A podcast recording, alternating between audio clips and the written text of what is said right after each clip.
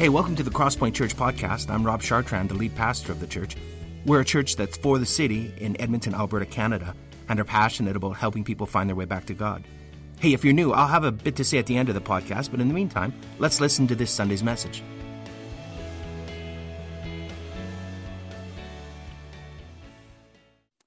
Good morning, everyone, and welcome here. My name is Delaney, and I am the Children's Director at Crosspoint, and it is such a joy to be able to worship together today. Now, I know many of you have really been enjoying this season of getting to worship in your pajamas, while others of you are maybe a little bit more antsy to get back together worshiping in person.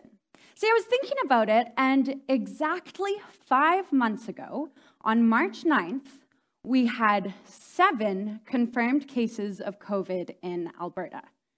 There have now been over 11,000.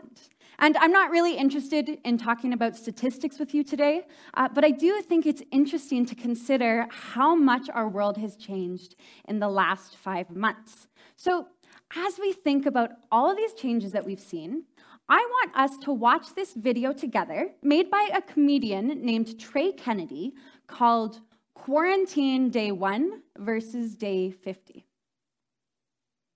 Doing a juice cleanse. yeah, it's, I've been putting it off. It's been time to do this. I think you take this one in the morning. Have you ever tried a tequila cleanse? It's not as uh, think as you bad it is. Yep, I'm getting dressed like I go to work. It just does a lot for me mentally. I'm ready to start the day. Is that your sixth day wearing this exact outfit? Yeah, it's stuck to me at this point, so. This is wild, isn't it? Some some are saying this could last till May. I know. Do you think our grandkids will be able to go to a concert? Call me crazy, but I'm gonna try to make my own sourdough. It's not rising. Did you not let it proof enough? We've done this 50 days in a row! It's gonna be such a great time for me and my girlfriend, man. A great time to just really grow closer, quality time. Why do you brush your teeth so loud? It's like my own farmer's market in here. Just a fridge full of fresh fruits and veggies, man. Y'all still do free delivery, right? I'll take eight bean burritos. 7 a.m. Get the coffee going. I just want it. That's my routine. I'm gonna stick to it. 10:45. Woo! Earliest this week. Do I want to go on a walk? No. What? What am I, an 80 year old man? No, I don't want to go on a walk. Trey, you want to go on a walk? Walk? You want to go on a walk? Yeah, I want to go on a walk. Right, right now. I want to go on a walk. I want to go on a walk. Walks are all I have. Ah, important to stay smelling nice and fresh. I don't know. Just does a lot. Ooh, shower time.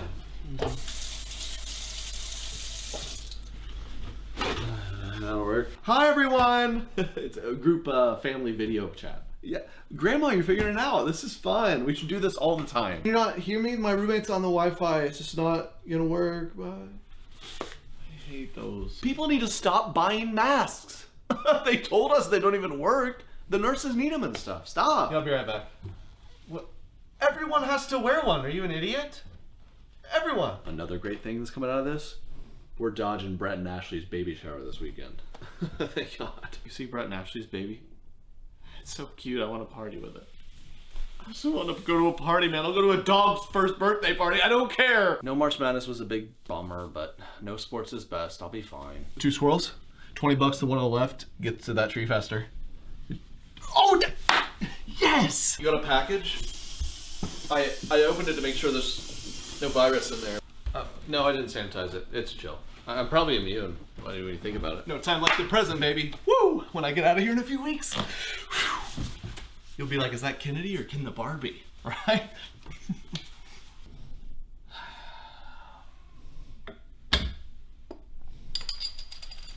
I've been putting off so many things around the house. I'm honestly glad this is happening. I'm gonna reorganize my closet, clean out my drawers. Like, This is my fourth time doing this puzzle, dude. Look at this school of fish hanging out together. There's no school or no hanging out. Screw you! looks like it's gonna rain the next few days. That's good. We need it. That's that's good. It's supposed to rain all week. Well, if God, you're crying, so am I.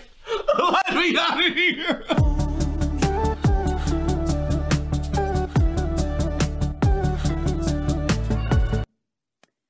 Well, that video was made three months ago, so even more has happened since then. We've experienced even more, but I really like that the video captures some of those changes that we've experienced and transitions that we've had to go through. See, a big one for me has been how I feel about my house. You know, I used to see my house as a place of refuge. It was somewhere I could go at the end of a long day of work or school. I could go there to watch Netflix and eat cookies and experience rest. Uh, but then quarantine started, and my house became more of a prison than a refuge. See, at the time, I was still working on finishing up my degree, so I would wake up and sit through an 8 a.m. video call class at my kitchen island. And then I would sit at my kitchen island and write a paper for that class. And then, you know, I might get up and do a couple of laps around my kitchen island just to, you know, get that physical activity in uh, before sitting back down at the island to do some work for Crosspoint. And then in the evening, I would unwind by sitting on my couch, which was right beside my kitchen island, and I would video call some friends so that we could all talk about how bored we were. Like many of you, I'm sure, I felt stuck. I was isolated and trapped in this prison. And to make it even worse, our house is a hot spot for crows. And you know, I really do believe that God's creation is a beautiful and wonderful thing, but crows are the worst. So, as I've been stuck at home, surrounded by crows, I often wonder what it's going to take to get out of this prison. And now, as you're joining us from your own home, which may or may not feel like a prison, let's jump into the Psalms together. If you have a Bible with you, I encourage you to take it out now and turn to Psalm 142. Now, something you may have noticed during our Songs of Summer series is that many of the Psalms have a title that help us to better understand how we should read it. So the title might tell us who wrote it, what kind of psalm it is, or when it was meant for the Israelites to sing it. Let's consider Psalm 142. A maskil of David, when he was in the cave, a prayer. We'll work our way backwards, okay? So by titling it a prayer, we can assume that this song is directly addressing God. It's not written to Israel, like many Psalms are, but instead it's a psalm for Israel to pray to God. Now, this title also gives us the author and the historical context, which is David when he was in the cave. And finally, we are told that this particular psalm is a maskil. The bad news is that I can't actually tell you what that means because no one really knows. See, it was probably a musical term or maybe a literary term, but it really isn't going to impact the way we read or understand the song. So, if you have been joining us for this series all summer, just waiting for the day when someone would explain to you what a maskil is, I'm very sorry to disappoint you. But something that will impact how we understand the psalm is its historical context. And that's just a fancy way for me to say, what in the world was happening in David's life when he wrote this psalm? And there aren't very many psalms that actually tell us the circumstances in which it was written. So we have a cool opportunity right now to consider what life was like for David in that cave. If you're familiar with David's story, you'll know that it began with a lot of hope and success. See, he was just a young shepherd boy when Samuel came and anointed him to be the future king of Israel. And from that point forward, the Spirit of the Lord was with him. Then he went on to defeat Goliath, the giant that every Israelite soldier was terrified of, and he did it with just a stone and a slingshot. He then became best friends with Jonathan, who was King Saul's son. And he was successful wherever Saul sent him, so that Saul set him over the men of war. He became commander. He was the guy in charge. Also, he defeated 200 Philistines and married Saul's daughter. And at first, Saul loved him. But then he heard the people as they sang Saul has slain his thousands, and David his tens of thousands. Saul knew that the people loved David. He knew that the Lord was with David. And he got jealous. And, you know, not just the kind of jealous that makes you wish you had a dilly bar when you see someone else eating one, but the kind of jealous that would make you murder someone for that dilly bar. Saul decided that he was going to kill David. And if you're married, I don't know what kind of relationship you have with your father in law. Uh, hopefully, you're at least polite and respectful with each other. But David's father in law hurled a spear at him on more than one occasion, which was probably a bit of a red flag. You know, David wasn't dumb. He knew that this wasn't just some practical joke. So, after all that spear hurling, David made a wise choice to flee. He fled his home, his wife, and his best friend in the hopes of saving his own life. In 1 Samuel 21, we read that David fled to the house of the Lord, which would have been a really good place for him to go to. But when he got there, he started lying to the priest to get the food and the weapons that he thought he needed. See, David no longer had that faith or trust in God that allowed him to defeat the giant Goliath. He was now doing things on his own figuring them out for himself. And spoiler alert, it doesn't work out so well for him. While he was at the house of the Lord, he was spotted by one of Saul's servants. So he once again fled. And this time, he went to Gath, which was Goliath's hometown.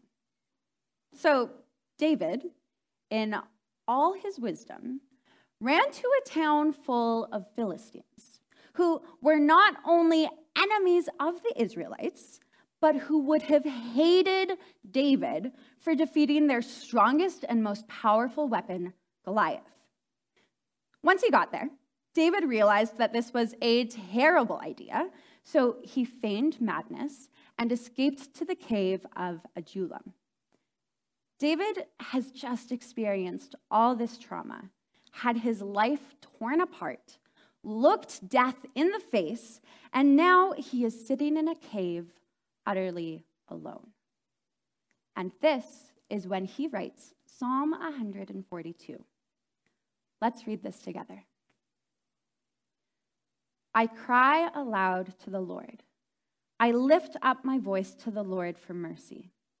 I pour out before him my complaint. Before him, I tell my trouble.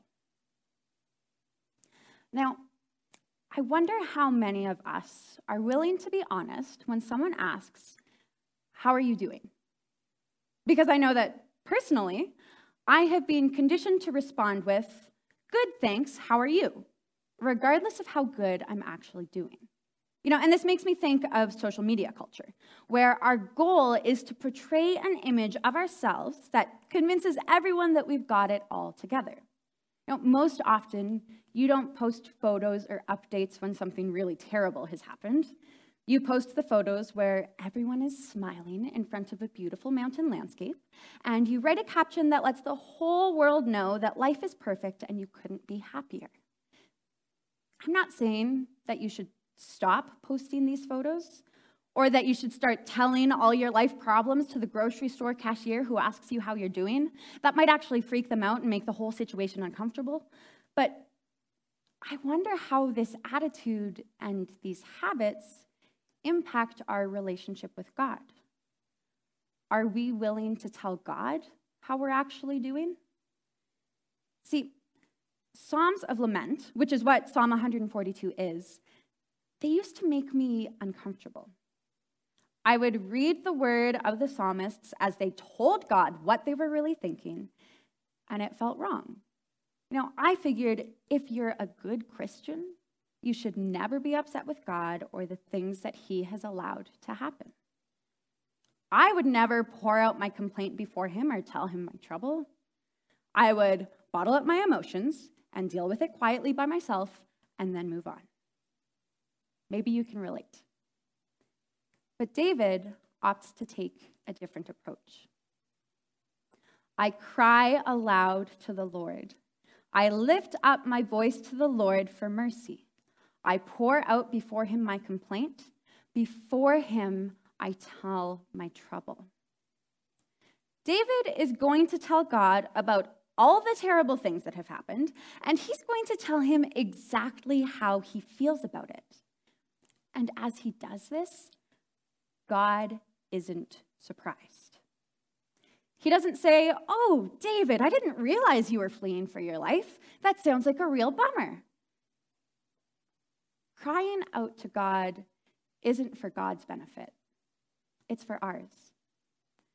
Because when I say, God, I hate these dumb crows because they never stop squawking and they swoop at me on the walking path and I wish you had never made them, that doesn't make the problem go away. But it makes me feel a whole lot better to tell God how I feel. Let's read on as David continues to cry out to the Lord.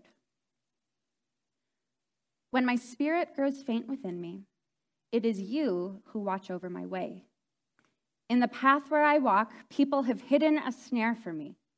Look and see, there is no one at my right hand. No one is concerned for me. I have no refuge. No one cares for my life. How many of you can relate when David says, My spirit grows faint within me? He's exhausted, He's overwhelmed. He's ready to give up and throw in the towel. You know, I think of every parent joining us right now who has survived five months of quarantine with kids, and I applaud you. I also pray for you because if ever there was a time when your spirit has grown faint, my guess is that this would be it. But even though David is exhausted and overwhelmed, he is still confident in God's presence and his power. David can't see what's coming up next. He doesn't know the twists and turns on the path ahead, but God does. God watches over his way. So, David is confident in that, but he's also confident that there are people out there who seek to destroy him. David's issue here is that the king of Israel wants him dead. And we obviously place less emphasis on the monarchy today, but if Queen Elizabeth wanted me dead for some reason, it probably wouldn't take her long to put together a team of assassins who would have me dead in a matter of days. David knows that Saul has loyal officials everywhere, so he can't go anywhere. He can't trust anyone. Not only is he being hunted down and attacked, but he is utterly alone. The cave that David sits in, as he writes Psalm 142, has become his prison. This is where he experiences isolation, fear, worry. He's probably hungry and exhausted, at a total loss for what to do next. You know, his promised future doesn't look too promising anymore. And now I really hope that no one is hunting you down and trying to kill you, but I know that you've got your own prison that you're facing right now. What danger are you facing? What has you trapped? Do you feel abandoned, isolated, worried, afraid? I know for many of us, and myself included, our prison is this pandemic. And our physical space has been restricted, but there's even more to it than that. You know, maybe you're immune compromised, so you're literally in danger when you step outside the house. Or maybe you've lost your job and you're having to deal with financial insecurity. Or maybe you're trying to decide if you should start homeschooling your kids, or maybe there are some crows who have set out to ruin your life. And, you know, while the pandemic is relevant to all of us, there are still other prisons you might find yourself in. It could be a toxic relationship, whether that's with a partner, a family member, a friend, or even a coworker. And you know that this relationship is hurting you, but you also don't know how to get out of it. Or maybe your job and your work environment make your spirit grow faint every single day, but there's no opportunity for you to leave. Or you might be suffering with an addiction, whether you're addicted to drugs, alcohol, porn, gambling, food. Whatever prison you find yourself trapped in, I'm sure there are days you feel both hopeless and helpless. You know, the pandemic probably won't end for at least another two years. You'll be stuck paying off student loans for 20 more. You've had an addiction for as long as you can remember, and there's no way you're going to overcome it anytime soon. Even though none of us are, hopefully, being chased down by a jealous and murderous king, the words of the psalm aren't irrelevant to us. David wrote the psalm in response to a specific situation he was facing, but scripture is both God breathed and useful yesterday, today, and tomorrow. So, as we consider our prisons, let's read the words David wrote in his own. I cry to you, Lord.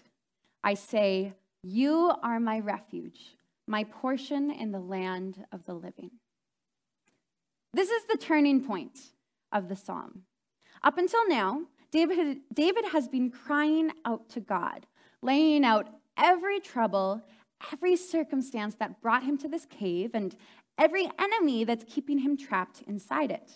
He has said, I have no refuge. No one cares for my life. And he cries out to God again, but this time he says, God, you are my refuge. You are where I seek safety. You are my sanctuary where I can experience rest and healing. It's hard for me to comprehend this idea of refuge because, as a middle class white person living in North America, it's not very often that I have to seek refuge. See, refuge to me means a warm coffee shop in the middle of an Alberta winter. And finding that warm coffee shop is nice when you're walking around in 30 below, but the Israelites who sang this psalm would have had a much clearer understanding of what David meant when he called God his refuge. See, the Israelites, they would have experienced famine and war, different tragedies and catastrophes. They would have known what it meant to face life threatening danger and to seek refuge in the midst of it. Their understanding of refuge would have also been shaped by what's called a city of refuge. Let me give you a really quick explanation of Israelite history. So, in ancient Israel, the nearest relative of a murder victim was required to take the life of the murderer. It was his duty to the widow, her family members, and to society. This was how they carried out justice. But if manslaughter occurred, if a man accidentally killed someone, then he could flee to the nearest city of refuge. And while he was there, he received protection and immunity to the consequences of murder. And they also had a trial there to ensure that justice was properly carried out. But these cities would have helped the Israelites to understand that a refuge is a place of safety and protection, where you go to withdraw from danger. So, by saying that God is his refuge, David is saying that he trusts God to be his protector. And not only protector, but his provider, his portion in the land of the living. Now, something that I don't want us to miss is that David calls God his refuge while he is still stuck in the cave. God hasn't freed him from this prison. He's still being hunted down by Saul and his men. You know, this seems like the point in this story where David could make an ultimatum with God. You know, if you save me from this hot mess I found myself in, then I'll worship you as my protector and provider. Prove it to me first, and then I'll believe that you're my refuge. How many of us are waiting for God to act before we believe he is who he says he is? But that's not how this works. It is only after David proclaims who God is that he then asks God to rescue him. Let's read together. Listen to my cry, for I am in desperate need. Rescue me from those who pursue me, for they are too strong for me. Set me free from my prison, that I may praise your name. Then the righteous will gather about me because of your goodness to me. Here, David says, I've told you all my troubles, and I know you heard me. Now, I'm ready for you to respond. David knows that he can't do this on his own. He can't keep on lying to priests to get what he thinks he needs. So he's calling on God to rescue him to set him free from this prison. And then David outlines the proper response when God grants him freedom praise and thanksgiving. Not only will he praise God's name on his own, but the righteous will gather around him and they will worship God together. In 1 Samuel 22, we see an immediate answer to David's prayer. When his family hears that he is hiding in the cave of Adullam, they all go down to join him. Verse 2 says that all those who were in distress or in debt or discontented gathered around him, and he became their commander. About 400 men were with him. Saul hadn't stopped hunting down David to kill him, but he was no longer isolated or alone in a cave. God had provided for David in his desperate need, and David would go on continuing to evade Saul and the promise that he would become king would eventually be fulfilled. But what about those times when it doesn't feel like God is answering our prayers? When we're still stuck in our prison? When we still feel in danger and isolated and afraid? I think we should consider Jesus in his metaphorical prison. You know, throughout his ministry, he experienced hardship and persecution. He was consistently surrounded by enemies and Pharisees who were out to get him. But there was one night where I think he was at his most isolated, his most trapped, and his most vulnerable.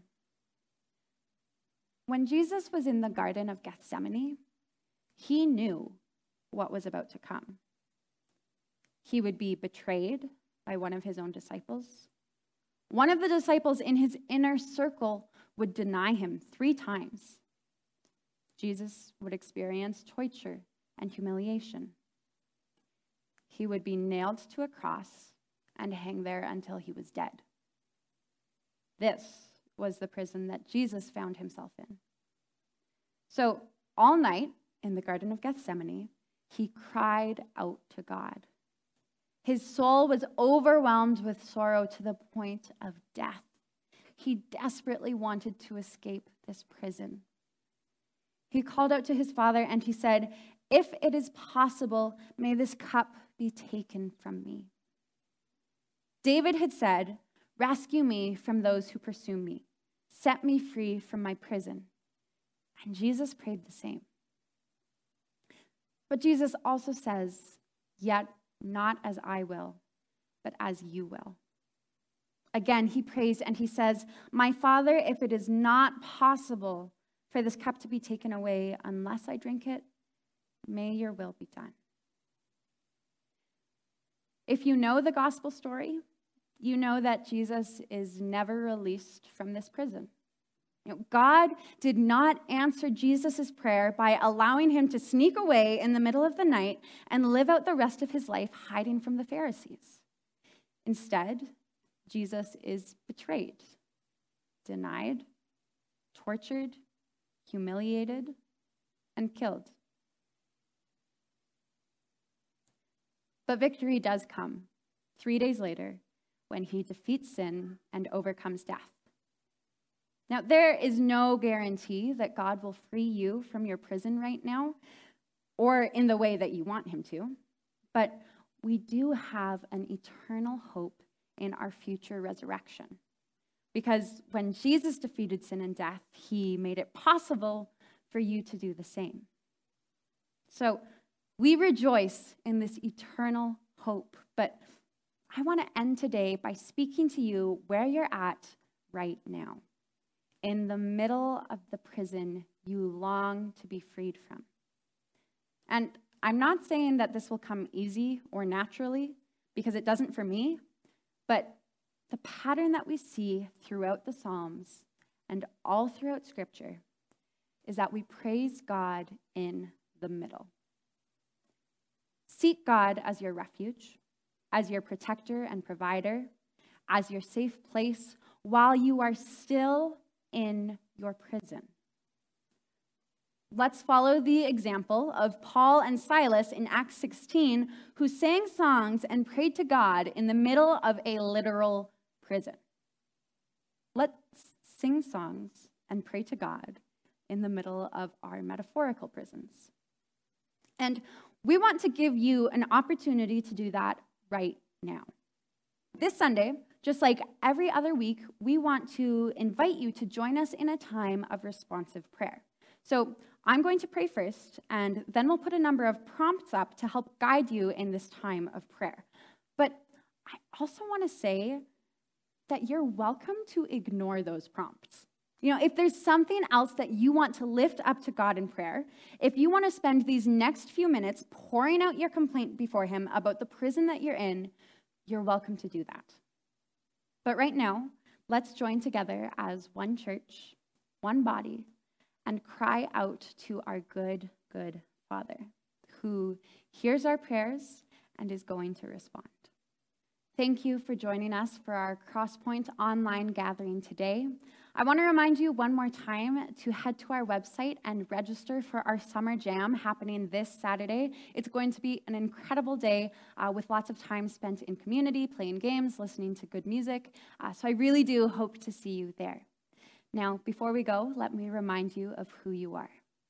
You are the people of God, called by God into his redemptive mission in the world. So be who you are. Well, thanks for listening to our podcast. We hope it's helped you in your spiritual journey and it's helped you draw closer to God. Let me tell you a little bit about us. Crosspoint gathers as one church on Sundays in Northeast Edmonton, and you can find out our location and more about us by visiting our website, thecrosspointchurch.ca. We also meet throughout the week throughout Edmonton in what we call home groups. These are smaller communities of learning, laughter, community, uh, transformation.